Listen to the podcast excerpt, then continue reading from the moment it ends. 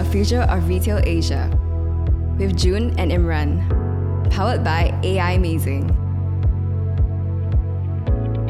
Welcome to another episode of The Future of Retail Asia. My name is Imran. And I'm Jun. Joining us today on the show, we have Helen Lam from Lendlease. Welcome, Helen. Thank you. Thank you for having me. Thanks, Helen. Helen has over 20 years of experience in Asia, Australia, in the property and development industry. And before joining Lendlease, she honed her craft in Australian companies such as the George Group and AMP Capital, managing a diverse portfolio of companies ranging from commercial, retail, and industrial properties. Currently with Lendlease, uh, Helen has been with them for more than a decade and now is the global lead of urbanization practice and head of innovation in Asia. Quite a handful to, to speak. Giving away my age. yeah, where she oversees the development operations and innovation teams for Lendlease. Welcome again.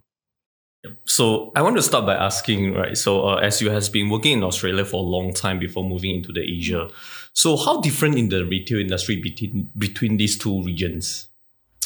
Well, um, firstly, I think there's um, you know Asia on its own is very diverse. There's really no one Asia, yeah. but the the differences coming from Australia to Asia was I was just so um, surprised around the dynamics uh, of retail in Asia. In Australia, operating hours are nine to five. You know, people go home at 5 p.m. and extended hours are not very um, long. So, you know, it's really still focused, uh, you know, around a lot of necessity. And obviously that's evolved over the last few years. In Asia, particularly Singapore, where we're at, people love shopping malls. People love shopping. And shopping is not just a necessity, but it's a hanging out. It's where you meet people. Mm, um, it's where you life. bring your kids yeah. for dinner. Yeah. It's a way life. It has yeah. air conditioning, and in Singapore it's very humid. So there's a lot very of important there was there's a lot of value proposition in retail, and in the end of the day, it's a really people centric sort of experience. And so for retail, it fundamentally changed the dynamics of what the role of retail is in Asia. Mm-hmm. Um, the reality is we live in smaller homes. We don't have many backyards. So when it comes to retail, it becomes our extended living rooms. It becomes our extended places. And um, I think there's a great opportunity in Asia and that differences is also creates a lot of a lot of needs and to be met. So it's it's a different it's a definitely a different uh, energy. It's, it's, very cool. Um, you know, when we talk about um, the the malls being a whole lifestyle destination, um, I think a big part of it is who are the, the, the merchants, the tenants inside, right? Uh, and I think one thing that's consistent in the last uh, 10 episodes that we've run is that uh, this, this, this mention of this dynamic, this tension between the, the mall landlord and the retailers, right? So, so, you know, especially I think with COVID and, you know, with, with issues such as rental, subsidies, operating costs, closures, um, what's your experience or what's your take on this landlord tenant relationship? Yeah, I mean, I have to say, through COVID, a lot of businesses and the economies of um, the world right now, it's a lot of pressure, right? Tightening belts, businesses, unfortunately, have had to shut down. And when it comes to it's not just landlord relationships or or even malls, right? Businesses are shutting down. There's labor pressures. There's increasing costs. So I think when it comes to the evolution of the relationships between landlords and uh, retailers, it, it has to change. Um, traditionally, the collaboration also needs to evolve as well because traditionally, generally, like you're having discussions around rent or rental renewals or contract negotiations, where the, I think the dynamics around alleviating the pressure is also understanding what are the opportunities from a landlord perspective to support, but also the retailers to support the landlord as well, because mm. we all have costs. We all want to create a better community experience for our customers. The reality is there's a lot of pressure but in working together, understanding where are the pain points, where are the opportunities, what our customer needs, and how do we address and you know, elevate it, um, is is where it needs to evolve to. So mm-hmm. um, I would say a more you know like a relationship where it's more fluid. Um, we understand, we share information, we share data, we share risks, we mm-hmm. work through agility and what it means to be resilient. Um, and also, you know, being flexible with spaces and um, and how we look at attracting people to our places that we're creating um, as a partnership model is is the way forward. Yeah, certainly there is a win-win-win there. Yeah, of course, there needs to be a win-win, um, and it's not you win, I lose, or I win, you lose uh, model because the, in the end of the day, when businesses shut down, no one wins. Yes. And that's, you know, Yeah, I think bring up a very interesting point is like when we talk to a lot of different players in the region, mm-hmm. there will be always bring this up. It's like in the near future, right? A lot of people believe in like when a retailer come into the mall, they are not just rent, just want to rent a space, right? Is that they're looking at more on like the value add service, like what kind of thing that the mall can provide, what kind of data analytics the mall can provide to the retailer. Like just now we mentioned about the data sharing. So create a win-win is like when the retailer share the data with the mall and then what kind of insight the mall can share back with the retailer. So like what what what what is your thought? What's your thinking about about yeah, this? so um, there's a few things there. So right now, traditionally, the roles are very clearly defined. The borders are there. So you've got the our our our, our owners as landlords or operators is that we have to we attract the the the foot traffic to the mall. However, the challenge for us is we can influence them to come through the mall, but we're not in charge of conversion. What they spend, what they decide to spend, the merchandising of the store, how the store operates, the service of the store, the you know the products offered in the store, all that relies on the retailers, right? So and the border is very delineated. The walls are here's a shop front. Um, we bring the people here, but when it comes to the door of the the line of the shop front, that gets handed over to the uh, retailer. So when it comes to conversion and revenue and the ability for the retailers to make money, it's up to like right now we, we can't influence that. Now we can support through like marketing, we can support through giving promotions and a lot of the tenant collaboration platforms, sort of stuff. But when it comes to conversion, it stops at the shop front. Now I see these barriers slowly breaking down. The rental model right now is based on per square feet. But when it comes to our experience when we go into a mall, we want an immersive experience. You might want to go in and buy something for your child, but you might stop by a um, nice jacket store. Like it doesn't have to be one need and then you go in and out one need. So I think the walls and the barriers are going to be merging. And when it comes to accountabilities of what's your role in this in terms of, you know, creating and enhance experiences, because the reality is if you create better experiences, better places, people s- spend more time and they'll also spend more money. So, uh, I just think that will be evolving over the next few years. And we as, uh, retailers and operators need to kind of work proactively to work through what that means. So I think you touched on a very interesting point, right? Like this idea that if I am the uh, uh, property manager, my role is to bring in uh, a, a good ecosystem, to bring in traffic into the ecosystem, and I can I can bring people to your door, right? And I think where I think I don't know whether you see this as a vulnerability, but I think it does seem the case that there's a lot of pressure towards uh, increasing variability in the rent. Uh, you might even have some of the very ambitious malls that I think we've seen in like China where they say, hey, you know, we're doing away with base rent. Let's go full on profit sharing.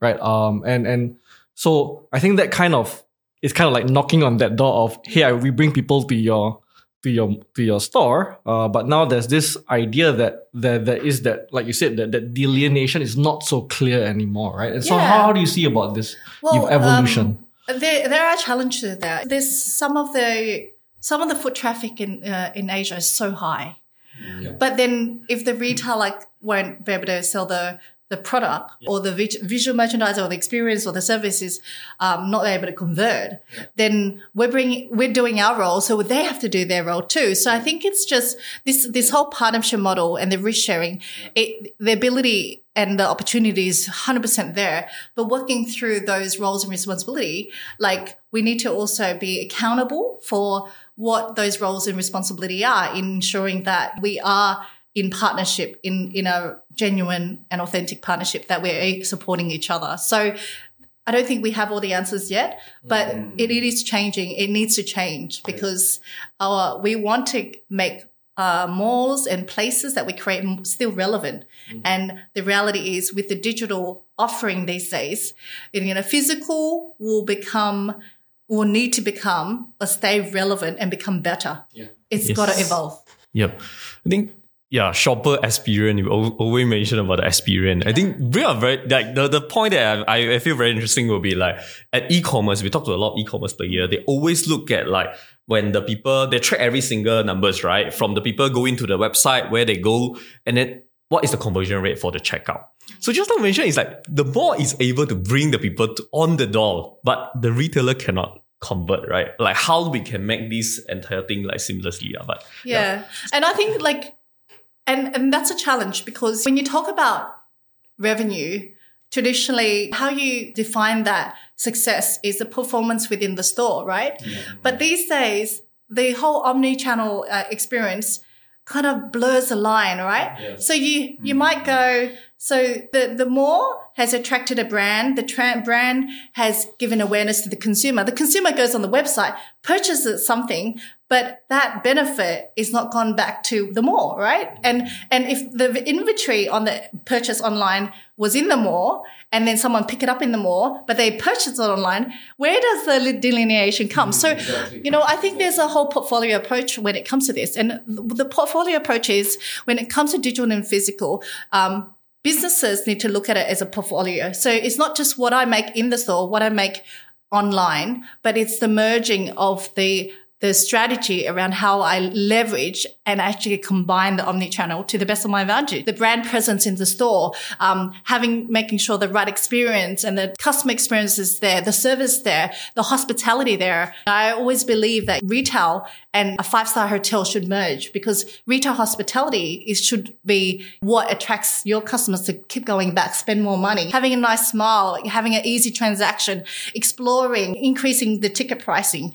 And then when it comes to your online channel and making it easy, if you don't want to, if you don't want to carry it home or you don't want to wait, you can pick it up or having the right inventory online so that it's seamless, having the checkout process, whether it's online or physical, whatever the customer wants and desires is seamless. And I think that portfolio approach needs to be really, really like on the A game of a lot of businesses. Mm. And then how do we support them to do that is, is also important.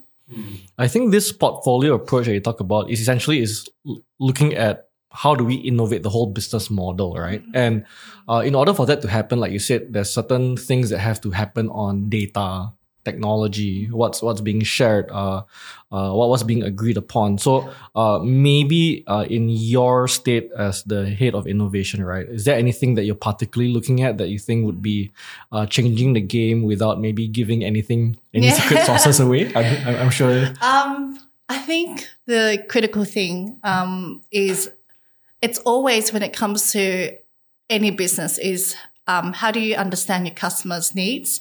When it comes to if you if you go to my analogy about the five star hotel, right? Yeah. How people get a five star hotel rating is almost like you can anticipate your needs. Are you hungry? Do you need a cocktail? Do you need towels? Do you need a cot? Do you need um, anything? Your needs. And so when it comes to retail, if you can understand your consumer and you can anticipate their needs and then you can provide that five star level of service in your products and your experience in, in your people to, and then also in your services. Um, I think that's the, the secret sauce, right? So when it comes to, you know, like what we're looking at is how do we understand our customer more and anticipate their needs? So if we understand our customer, um, who are the customers coming into mall? Um, we know the demographic profile who's living around the mall, but are those the people we're servicing? Are we missing the gaps? And when it comes to profile, it's not just about profiling what your dynamics is, but how you're using our spaces, right? Mm. So you will probably go to the mall to bring your kids. Uh, you will probably go to the mall to meet your friends. I'm, mm. I'm, I'm generalizing. And I would go to the mall to actually bring my kids to have an hour or two somewhere, like on the playground, while I buy some necessities. Right. So when it comes to understanding our needs, that data, um, is what we're looking at. But at the same time is we're missing that data connection with what is the actual spend when it comes to like uh, what are you buying? What am i buying? And when you meet your friends for a drink what are you buying and where and how you're using it? So the relationship between how you're using the space like where are you meeting the friends? Where are you sitting? Where are you spending the money? What type of things you're spending on? Um, What are your needs around that? What are our needs around that? And then really working together to optimize that. Optimization when it comes to data and how you use it. Like I think it's still a learning journey for, for our industry in retail. Um, not many people are maximizing the ability to make decisions and be agile to respond to consumer needs based on data yet. Mm. Yeah. Yeah. I think the other will be like when we talk to a lot of like player in the market, they always mention about like they can get the IoT sensor data, they can get the uh, weather traffic information around the shopping mall, but they call this is a last mile transaction data is a is a bigger challenge for them, right? So like what what do you see like what what what is the bigger challenge? Like why is so hard for more to getting the last mile data? Yeah. yeah. I think the the challenge in general with technology is this there's segregation of data. So it's not integrated, right? So if I enter the mall and I have a profile and then, you know, I enter in the mall and there's a data set, right? I go through um, my, uh, pause a transaction or thing on the phone, there's another data set. The environment I, I, am in, you know, with the, the space, like how hot is it? How cold is it? When it comes to the, uh, when I, I'm actually going into the mall and how I'm using space, there's different data sets. And right now, the, the, the, the, the systems are not integrated to make sense. Mm. And when it, like, when there's so much data and you don't know what to do with the data or you can't read it because they're all segregated, mm. it's very hard to make a really meaningful uh, decision around what that data means to me. Mm. And that's a huge opportunity for retail right now. I think that kind of marries this whole idea of you know um, right now what e-commerce can track mm. is every single customer buying exactly what from which brands in their marketplace for example right um, i think if you can marry that together with the spatial 3d advantage that the mall has and then really uh, I think, like you say, right, there, there's this huge opportunity to look at how do we evolve data science within this practice to, to kind of like understand what's happening and then how do we optimize that. So, yeah. so what maybe I can ask you like what what do you think is like the the the ideal data scenario to you moving forward? Ideal data scenario. So it always starts from way beyond the destination. Yeah. So when like you're at home, you wake up in the morning, you have already needs, right? Yeah. And your needs are pretty much a lot of them you can work out on your phone. what you've been Googling, what you've been searching, yeah. your photos. It's a bit scary. And there's there's a huge conversation around data privacy, right? Yeah. We have that is still a bit of a maze. There's a data about privacy. How much do we use the data like data to personalize experiences versus balancing privacy rights? And that's something we we're looking at very seriously. Mm. Now, when it comes to the ideal scenario, ready there's an anticipation before you get to the mall or you get to the retail place. You already worked out what and where and how Mm. because it's easy. So you already the the omni channel is it might be you go to the website you already know that it's that that size and coloring is in stock, or you might say there's variety of what you're looking for, or and or it, you know can pop up some suggestions and some personalization of things that you might need based on your profiling, right, and your searches. And then obviously when it comes to wayfinding and digital and all the basic fundamentals of retail, it should be seamless, right? You mm. shouldn't get lost, or you shouldn't you should know where you're going. You don't like the experience is not frustrating it's mm. convenient. You're providing a delightful experience, we say it when it comes to placemaking. Yeah. And when you get to the mall, uh, you know, that whole experience, that journey from the start of the mall to the actual retail store. So the whole exploratory stage, the whole inventory selection stage, it's it's almost a fusion of physical and digital. Yeah. So like you go into a store and you can explore. There, there might not be the right colors, but right away, the store can already suggest that it's available on the website and you can buy it in the same transaction of your, some of the ones that you're buying physically and digitally. And, um, it can say you want to actually pick it up in store tomorrow or you can actually deliver to your house tomorrow. Um, or you want to buy the orange shirt, you know, in the store now, but you want a white one too. And the white one will be delivered to you tomorrow. And then, so that digital physical, um, you don't have to have stock every inventory in the store, but that experience experience gives you the option flexibility and it addresses your needs and the convenience of it. And then when it comes to that inventory all the way to the checkout, like the options for you to be able to just Apple Pay it or pay it on your phone or tap it or pay now or a QR code or actually don't even go to a checkout store, but you just pay it online Just and just, out. just walk out. Yeah. And you don't, if you don't want to talk to anyone, you can talk to one. If, if, if there are people there that, who can anticipate and help you if you need. So it's about customization, personalization and that seamless experience between digital and physical. This is what, you know, the opportunity is for retail to evolve in. And it's actually the technology is available. Yes. You know, mm, Yes. it's all there. Yes. You've got visualization, Yes. you've got AI, you've got all the platforms.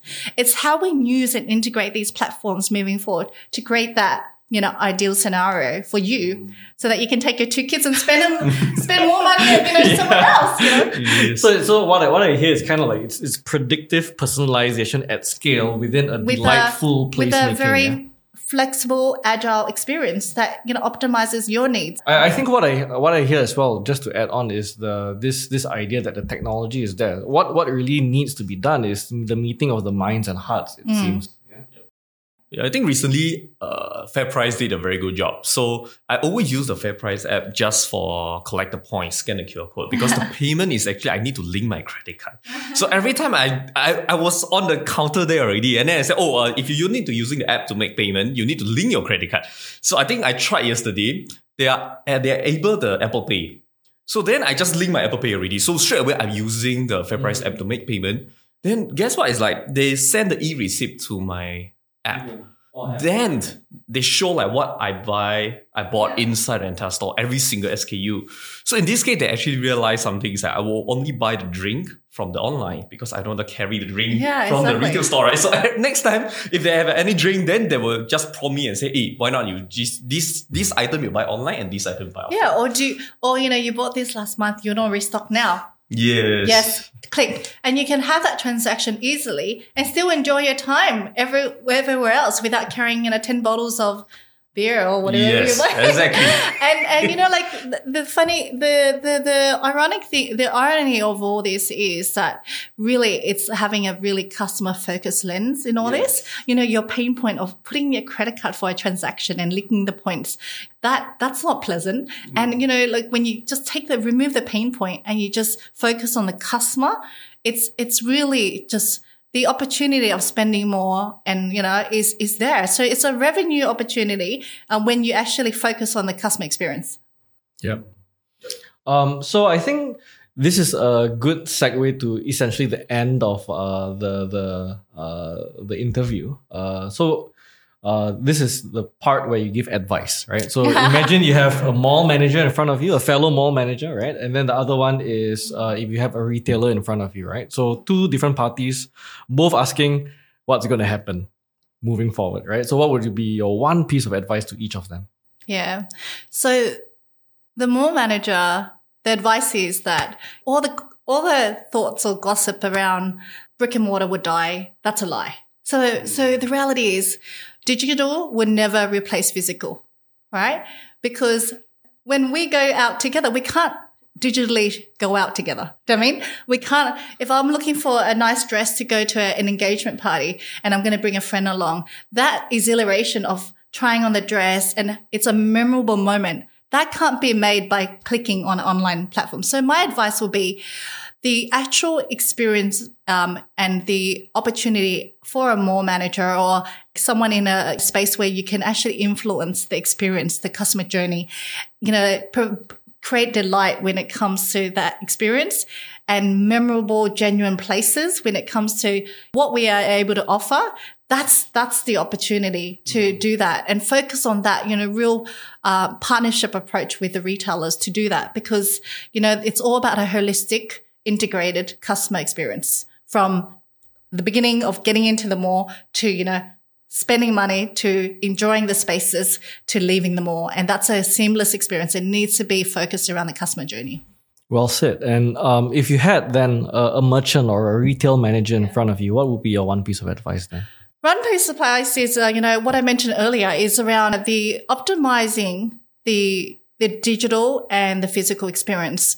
And the you can call it omni-channel or you can call it physical or digital physical. But the reality is if you actually make, you know, that experience seamless, you can actually optimize the customer experience a lot. So when it comes to that portfolio approach, don't look at your business as this is how many people are going into my shop, but look at it as the opportunity of what my platforms are and really, really kill it when it comes to the digital platform and the physical platform.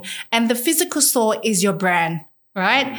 And you never, ever, ever gonna replace people touching and smelling and experiencing tasting and trying uh, in online. But then you can optimize that physical experience by using all the digital um, opportunities that is available. So that is my advice uh, to really do that and to kill on both sides because that's the that's the opportunity to create great places for us. I see. I think I think you answered the question, but I still want to ask this question: like, do you think the physical le- retail can still be king? Of course, yeah, but it can't it can't be king without a beautiful digital queen right next to it. So that's that's definitely no. Honestly, I did answer it. It you know, brick and mortar and physical will be more relevant now and ever. Why? Because people are desiring and craving interaction and social experience and memories and genuine moments. And you cannot have that digitally. The reality is you can't. Um, and, but then you can't um, also ignore that there's this is incredible power of social media and digital experience and convenience that enables the physical experience to be enhanced. So that needs to be um, a, a, beautiful marriage between the digital and the physical um, king and queen. the king and queen. I love that. I, I think that's. I think that's the first time someone has said that. I, yeah. Really love that. I really love that. So, uh, so with that, I think we sadly come to the end of the episode. So thanks again, Helen, for coming on to Thank our you. podcast and sharing your insights. Uh, if you guys have any questions for Helen, please let us know in our socials, have a comment on YouTube or LinkedIn. Uh, we'll be sure to forward it to Helen, and I'm sure she would be very happy to uh, engage or answer your questions. Thank you for having me. Thank you, guys. Yeah. so, once fun. again, thanks for tuning in. I'll see you next episode. Thank you. Thanks, Helen. Thank you. How will retail change post pandemic? Download the Future of Retail white paper from our website, aimazing.co.